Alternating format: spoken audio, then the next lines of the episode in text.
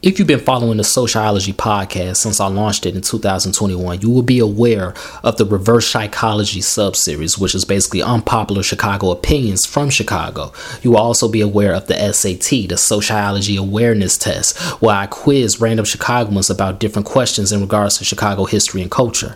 Well, this Black History Month, I'm introducing the ChicaGOATS subseries.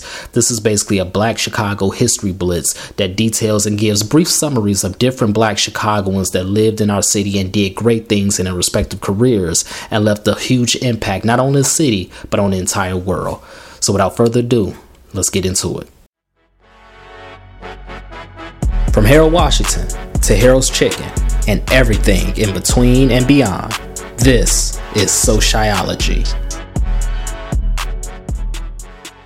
The history of black Americans and their distrust with the banking system is deep and is egregious.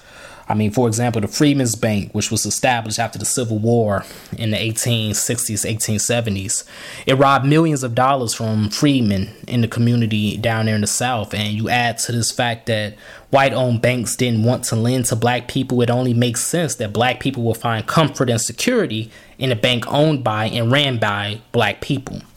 This episode is about the banker, Jesse Binga. Born April 10th, 1865, in Detroit, he was the youngest of 10 children, and his father was a barbershop owner. He made his way to Chicago in 1893 during the World's Fair, and he settled here ever since. Because of the Great Migration and the increase of the black community in Chicago, thanks to the Chicago Defenders marketing strategies, many of these new migrants became Binga's early real estate clients. He married a woman named Eudora Johnson, who was a relative of gambling kingpin John Mushmouth Johnson.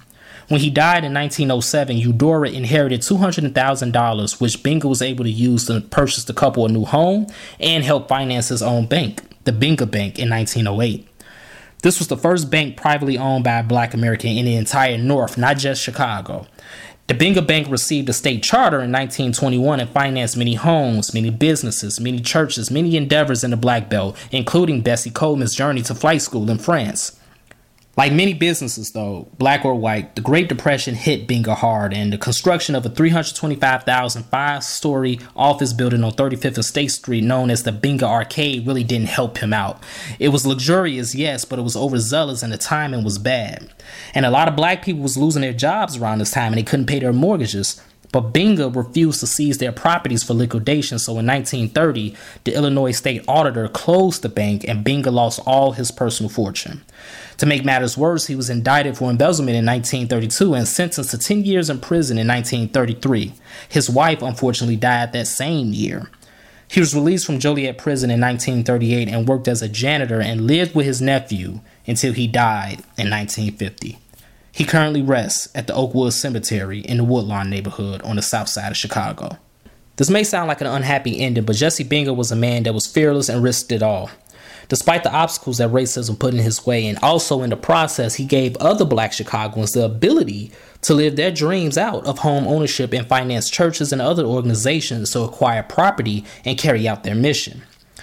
In 2024, black people are still dealing with discriminatory practices in the banking and financing realms. Nothing has changed. And we need more Jesse Bingas more than ever now. In fact, to my knowledge, don't quote me, but I believe there's only one black owned bank left in Chicago, and that's barely. And across the country is less than 20 black owned banks.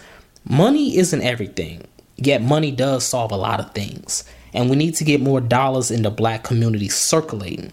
That was part of the dream that the banker, Jesse Binga envisioned and that we have to continue to work to bring to realization in our generation. If you enjoyed this podcast, I ask for two things and I will love you forever. Number one, please engage with us on social media. So, like, share, subscribe, and comment on whatever platform you're listening to it on. And number two, please make sure you pass on to a friend who will enjoy it as well.